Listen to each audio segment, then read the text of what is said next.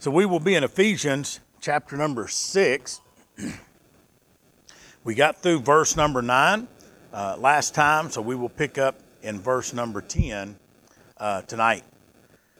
so the first thing that we see here, starting in verse number 10, is the fight. This is where uh, Paul has transitioned now uh, from talking about uh, the home and the family and uh, the servants and the masters, and now uh, we're into uh, the personal battles that we face every single day. So in verse number 10, Paul says, Finally, my brethren, be strong in the Lord and in the power of his might. So Paul is wrapping up uh, the letter. So he's covered a lot of different subjects uh, through the first uh, five and a half chapters of Ephesians. And now he's saying, finally, brethren. So we're going to wrap up uh, the letter. He covered a lot of ground. He remember he wrote this a letter to not just one church, but uh, several churches that are in the city of Ephesus. So let's quickly just summarize some of the subjects. So in chapter one, uh, Paul dealt with predestination. In chapter 2, he talked about salvation and grace, uh, or by grace, not by works. We, we talked a lot about legalism. And then in chapters, uh, two verses in chapter 1 and two verses in chapter 4, uh, he discussed Christ's headship over the body. And in chapter 2, uh, he also talked about the church as the building and the temple of God.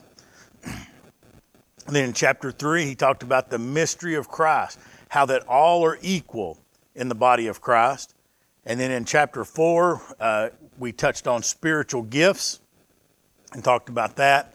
Uh, and then in chapter 5, that's where we saw uh, the church as the bride of Christ, the home life, uh, Paul addressed husbands, wives, children, and fathers, and then work life in uh, chapter 6, verse 5 through 9 talking about servants and masters. now, knowing all these things that Paul instructed us, he said, Finally, my brethren, be strong in the Lord and in the power of his might. So we can, we can take strength out of the knowledge and the wisdom that Paul shared with us. And it's important that he says, uh, Be strong in the Lord and the power of his might. So we have no power in ourselves, but in God, there's great power. So that's where we need to draw our power from. Uh, being strong in the Lord has nothing to do with how long a person's been saved. You could have a new convert that's only been saved for a few weeks that be much more, uh, have a much closer walk with God and have more of the power of God on their life than somebody that's been saved for 20 or 30 years. Because when we think about it, we think about as a person grows and as they get older, they get stronger and they get bigger. But if you think about it, even some, even you got people the same age and the same body type. If one exercises and works out and lifts weights, they're going to be stronger than the other person. So as we exercise spiritually and we exercise our spiritual gifts, when we filled with the Spirit, then we can be strong. Be it's got nothing to do with how long we've been saved, but it has everything to do with how much time we spend in the Word of God and how much that we allow ourselves to be filled with the Holy Spirit of God. That's where the strength comes from. It comes through the indwelling and the filling of the Holy Spirit of God. so he tells us to be strong, uh, but to be strong in God's power. And then in verse number 11, so this passage here is, is one of the most familiar passages uh, probably in uh, the Bible. Uh, if I don't, I don't think it's the most familiar, but it's one of the most familiar.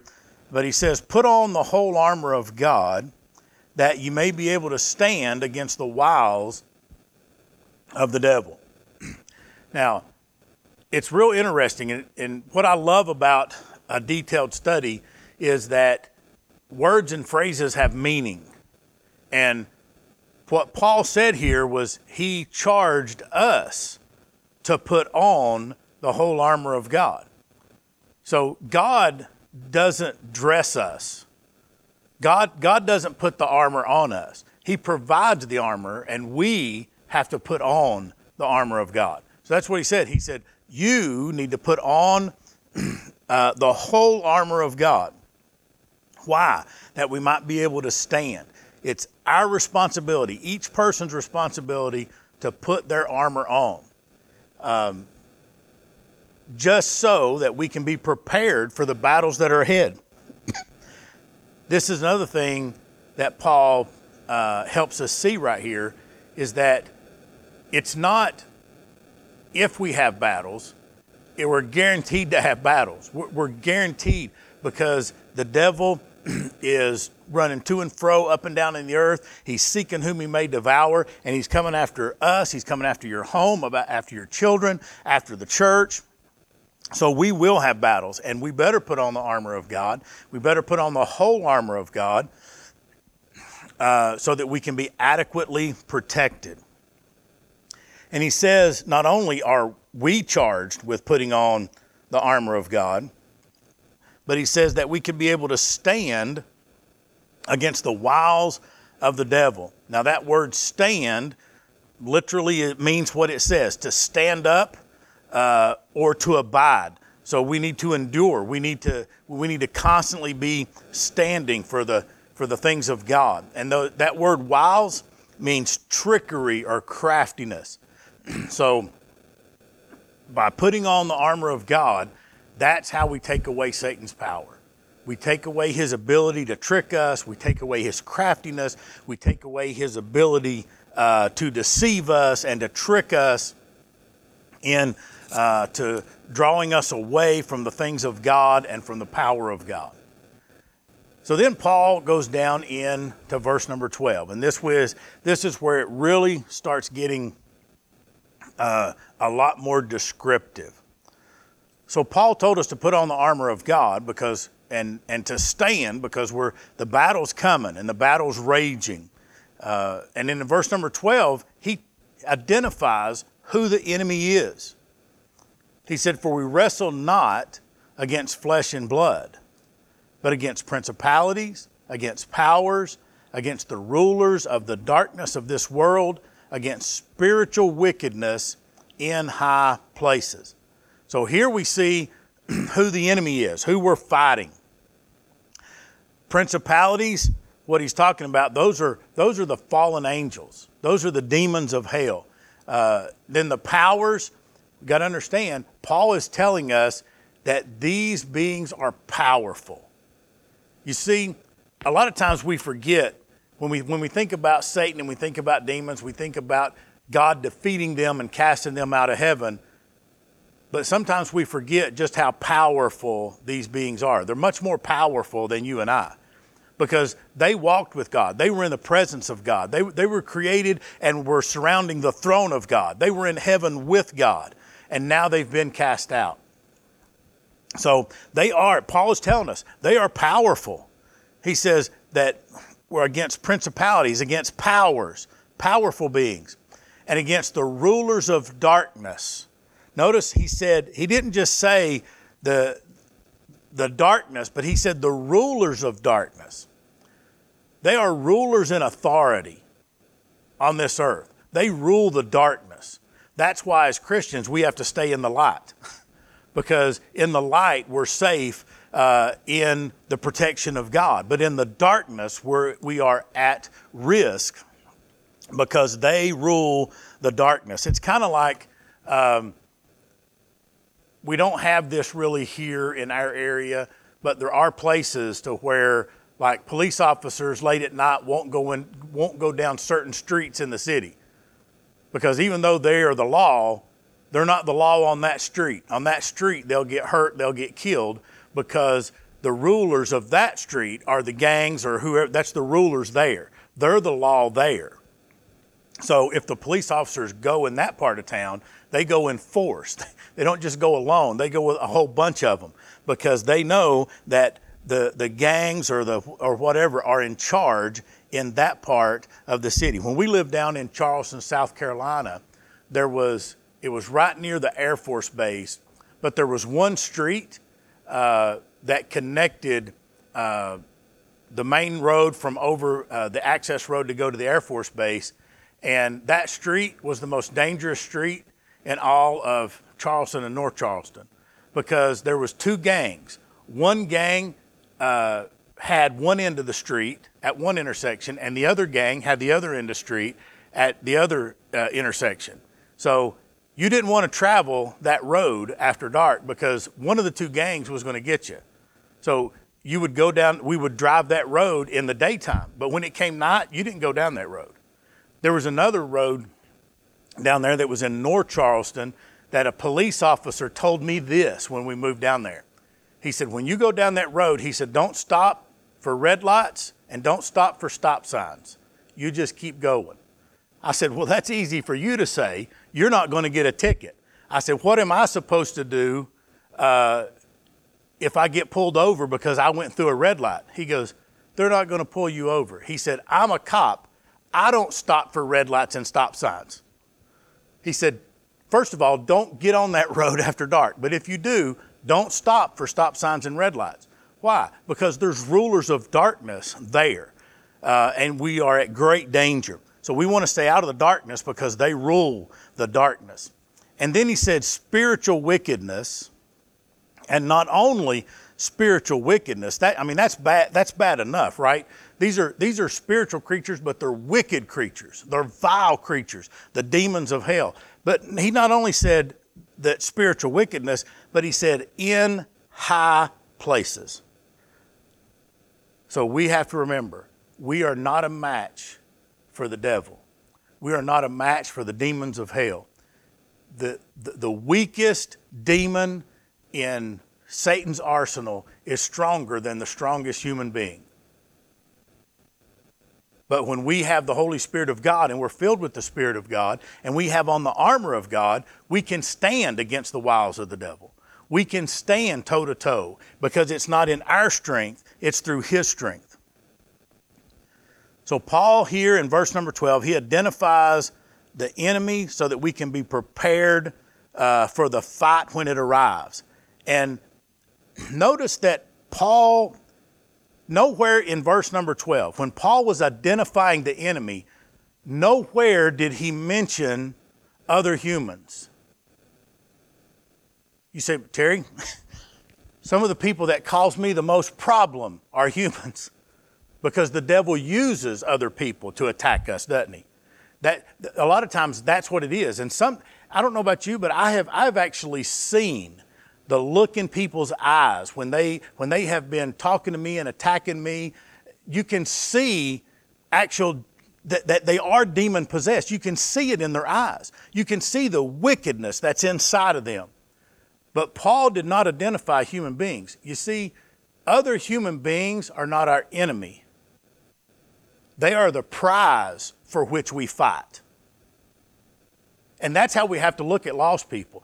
Lost people, even it doesn't matter what they're doing to us, what they're saying about us, or anything else, they are the prize for which we fight. Satan is fighting to take them to hell, and we are fighting Satan so that we can share the gospel with them and they could go to heaven. So that's how we have to look at the lost world. We don't look at them as enemies. And that's what a lot of Christians do. That's why when, when there's certain things that happen, Christians show up and protest and, and have banners and everything else. And listen, if you want to protest something, that's fine. But we can't attack lost people for being lost people because that's what they are. They're lost. Now, if it's, if it's a saved, born again Christian that's living carnally, that's a different story. But when we talk about lost people, lost people are who we're, we're ambassadors to them. We're ambassadors for Christ. We're the ones that are supposed to reach them and bring them to the saving knowledge of the Lord Jesus Christ. And we can't do that if we're attacking them. So, Satan here, I mean, Paul here identifies who the enemy is. The enemy is Satan and the demons of hell. It's not that next door neighbor that's given us all kinds of grief and problems. It's not that person at work that hates us just because we're a Christian. It's not that person that talks about us behind our back and tries to do everything they can to destroy our reputation and our testimony. They are being used by the enemy. They are not the enemy. And if we remember that, it sure changes how we view that person, doesn't it? See, you can have certain people that uh, are just mean, and you can have other people that are influenced by the people that are just mean. I mean, all of us have seen that. All of us have seen somebody that when they're around certain people, they're as nice as they can be. When they're around other people, they're just as mean as the people they're around because they're being influenced. And that's what we, how we have to look at the world. The world, human beings, are not necessarily uh, evil. They're not the problem. The problem is the, that which influences them, and that's Satan and the demons of hell. That's the problem. And we have to look at every lost person as the prize for which we stand and fight. Now, in Acts chapter 19, verse 11 down through verse number 16, says, And God wrought special miracles by the hands of Paul, so that from his body were brought unto the sick handkerchiefs or aprons, and the diseases departed from them, and the evil spirits went out of them. So, listen to what he said. Paul didn't go cast demons out of anybody. Paul didn't go heal anybody. They took handkerchiefs and aprons that Paul had, and when they gave them to demon possessed people, the demons were cast out. When they gave them to sick and injured people, they were healed. So Paul wasn't there. They just, they just took things that Paul had touched. That's how much the power of God was on Paul. That it, that it actually morphed into the cloth that touched his body to the sense that they could cast out demons. Whoa, if we had that kind of power of God on us, that the mere shirt that I'm wearing could heal somebody uh, from sickness. But then in verse number 13, he said, Then certain of the vagabond Jews, exorcists, took upon themselves to call over them which had evil spirits. The name of the Lord Jesus, saying, We adjure you by Jesus whom Paul preaches. So you had these Jews that saw what was going on. Look, if the cloth that touched Paul can cast out demons, surely the gang of us can cast out demons, right? So they called the demon possessed people over. Come on over here and we're going to cast you out in the name of Jesus by which Paul preached. Notice they didn't say the name of Jesus by which we serve. They said the name of Jesus that Paul preaches. See, they, they saw that power of God and they wanted that power of God, but they went about it completely the wrong way. Then in verse 14, it tells us how many there were. And there were seven sons of one Sceva, a Jew, and a chief of the priests which did so. So there was this person, Sceva, and then seven sons. And when they said, We adjure you by Jesus, whom Paul preaches, to come out of them, this is what the evil spirit said. Verse 15. And the evil spirit answered and said, Jesus I know, and Paul I know, but who are ye? the evil spirit said, Now Jesus has power and I'm intimidated by him. Paul has power. I'm intimidated by him, but you ain't on my radar. Who you think you are? You see, and that's where we get in the trap a lot of times. We can see the power of God on other people. And we, we want that power of God. We, we want that boldness that comes with being filled with the Spirit of God, but it doesn't come just because we want it. It comes. You see, when a man gets up and preaches the Word of God, and and the power of God falls on a service. We've all seen that. The power of God falls on a service. Lives are changed. People get saved. Things are completely different. You can feel the Spirit of God in the building.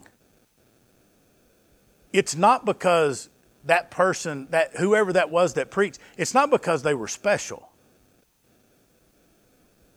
It's not because God chose to call that person to preach and therefore put all this, uh, filled them with the power of God. You see, that same person, that same man that preached in the power and the authority of Almighty God can also turn into one of the most carnal people on the face of the planet. Because you don't get there by wanting it. You get there by being filled and indwelled with the Holy Spirit of God. The more time you spend in the Word of God, the more time you walk with God, the more time you talk with God, the closer you are with God, the more power of God that we have.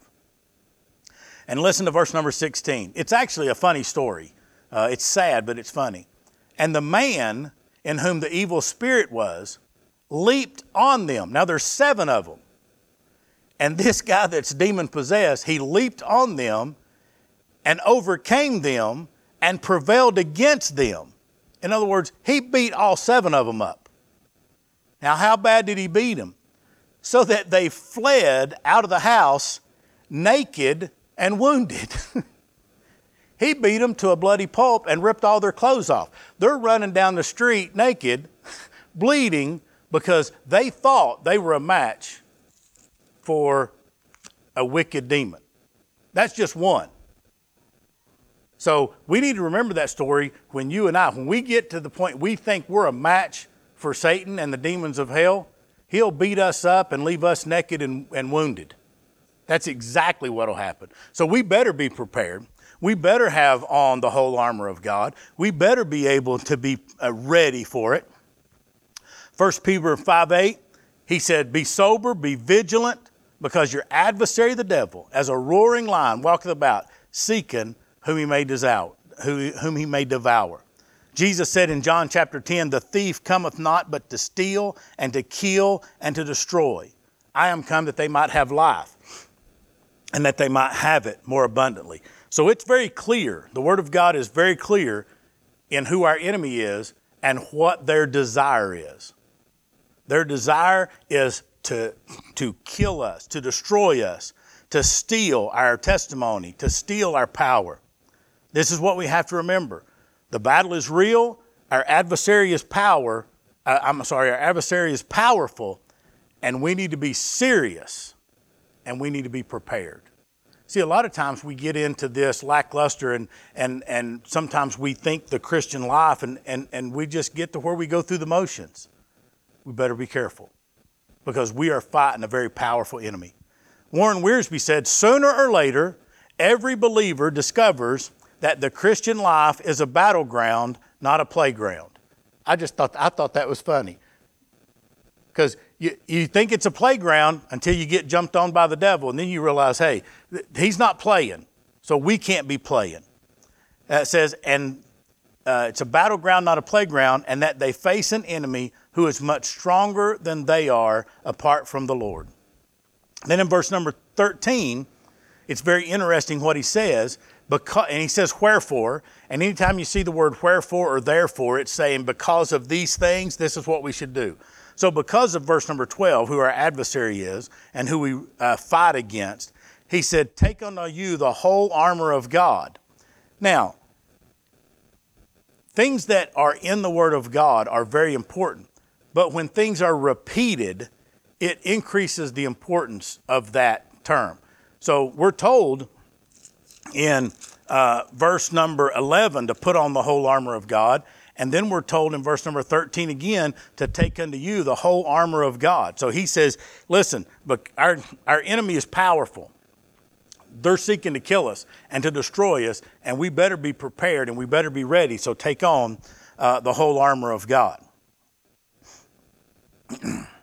in 2 Timothy 3:17, he said, that the man of God may be perfect, thoroughly furnished unto all good works. And that thoroughly furnished means fully equipped. We want to be fully equipped. We want to be fully prepared for what Satan has uh, to attack us with. So that we may be able to withstand in the evil day. Now, it's interesting here. I, I love this part of the verse. It says, having done all to stand. So once we've done everything we can, once we've completely prepared, once we've got completely ready, we're taking it serious, we're, we're diving into the Word of God and we're, and we're praying and we're getting close to God and we're preparing for the battle. Once we've done all to stand, he said. In verse number 14, he simply said, Stand therefore. So you see, he's saying, don't just get ready and then sit on the sidelines. Get ready and jump in the fight, jump in the battle. You know, a lot of people will see, uh, they'll, they'll come to church and they'll see uh, the devil fighting against the church, fighting against the pastor, fighting against the leadership of the church, fighting in the youth group, fighting to split the church, and they're just spectators on the sidelines. They're just watching it all happen. Paul says, No, no, when you've done all to stand, stand. Get up. Take a stand for God and fight for the things that matter, and that's the things of God. Stand therefore. Then he says, How do we stand? What, are the, what is the armor? Having your loins girt about with truth and having on the breastplate of righteousness. So, if we're going to stand against the devil and we're going to stand and fight the devil, we better do it with truth. As believers, we must live in the truth of God's word. The Word of God says, You shall know the truth, and the truth shall make you free. So it's we, we better go at it with truth. You go, you go after the devil with a false doctrine and a false belief, you're going to get hurt. You're going to get injured because he's going to tear you up. He knows the Word of God, so we better know it as well. And not only in truth, but in righteousness. that word righteousness means just or holy. Listen, when we fight against Satan, he doesn't play fair. He will point out and expose every flaw that we have in our character and in our life, everything. He will do whatever he can to destroy us. I, you, ever had those people that uh, think there's rules in a fight? That's something that I explained to my sons whenever they were, you know, at that age, middle school age, whatever, when boys do what boys do and they start wrestling and sometimes they get into fights. I told them, I said, son, listen, I told them both, there are no rules when it comes to fighting. Now, if you are a, in a boxing association, there's rules. There's so, there's so much time to the round, you have to wear gloves so big. I said there's a lot of rules. But when you're out on the street and somebody's picking on you or jumps on you at school, there are no rules. It's not, well, we're going to stand here and only throw punches. You know, we're not going to jab in the eyes. We're not going to hit below the belt. I said, there are no rules when it comes to a fight. I said, this is what you have to know. If you get it, first of all, do everything you can to avoid a fight. That's what I always taught them. Do everything you can. But if push comes to shove and you're backed in a corner and you have to fight, you got to understand a couple things. Number one, somebody's going to get hurt. You can't count on, well, the teacher will show up in a minute and break us up. No, you got to count on this. This is going to go on until somebody can't fight anymore. I said, that's how you have to approach it. Somebody's going to get hurt. You make sure it's not you and you end it as fast as you can because the longer it goes on, the more likelihood that you're going to get hurt. Okay? So if you go into a fight on the street and you think, I'm going to, I'm going to go by these certain rules, well, the other guy's not going by those rules. So you are going to get poked in the eye. You are going to get hit below the belt, whatever. And that's who we're fighting. There, Satan has no limitations. He has no rules except for the limitations that God places on him. So we better take it seriously and we better understand that we have to do, we have to go in truth. Uh, and then uh, he said in verse number 15, and your feet shod with the preparation of the gospel of, pre- of peace preparation of the gospel. We must be prepared to share the gospel. We must go in the name of the gospel of the Lord Jesus Christ. Shoes are the basic foundation uh, of a person, and when we're going to battle, we better have the basic foundation of the gospel. You see, what are we fighting for? We're not just fighting to keep the devil off our back. We're, listen, when, if you're a parent, you're fighting for the eternal security of your children. You're fighting for your brother and your sister so that they don't go to hell. You're fighting for your mom and dad. You're fighting for your friends and neighbors. That's what we're fighting. We're fighting for the prize. And what is the prize? The lost person's soul. That's the prize. Now, in verse number 16, uh, a lot of people miss this. Uh, and people talk about all the different uh, pieces of armor uh, that we're putting on. But listen to what he said in verse number 16. Above all, taking the shield of faith, wherewith ye shall be able to quench all the fiery darts of the wicked.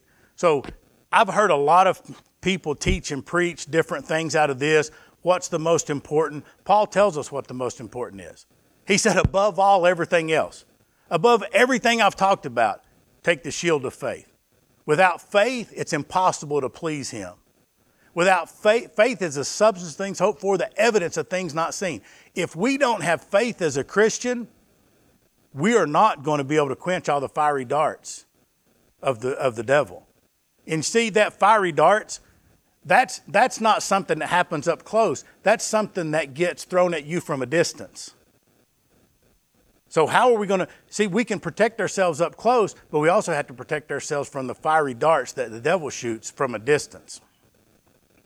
So, that's the most important of all these things. Above all, taking the shield of faith. We better be men and women of faith and stand on that. And then, verse 17, he said, Take the helmet of salvation and the sword of the Spirit, which is the Word of God. Now, the helmet of salvation, we have to understand that the reason why salvation is pictured as a helmet on the head is because Satan attacks the mind. If our mind is controlled by God and the things of God, Satan can't get into our mind and lead us astray. So we better protect our minds because our minds is what the devil is attacking. Um, then the Word of God, uh, this is the only offensive weapon that is listed here that is the Word of God. Now, what does Hebrews chapter 4 say? The Word of God is quick, it's powerful, it's sharper than any two edged sword, piercing, even the dividing asunder of soul and spirit and the joints and marrow, and is a discerner of the thoughts and intents of the heart. You see, that's why I'm so passionate about the Word of God and I love it so much because this is how we fight off the devil. Everything else is defensive. This is the only offense that we have is the word of God. And what is it? It's quick.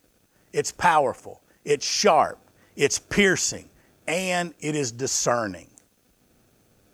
You know why the devil has all different kinds of translations of Bibles out there? There's like 130 different translations of the Bible because the more he can the more he can dull that sword, the less he can be hurt by it.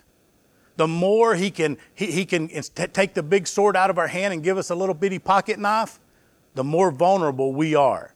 And that's, that's why there's such an attack on the Word of God, not only today, but throughout history.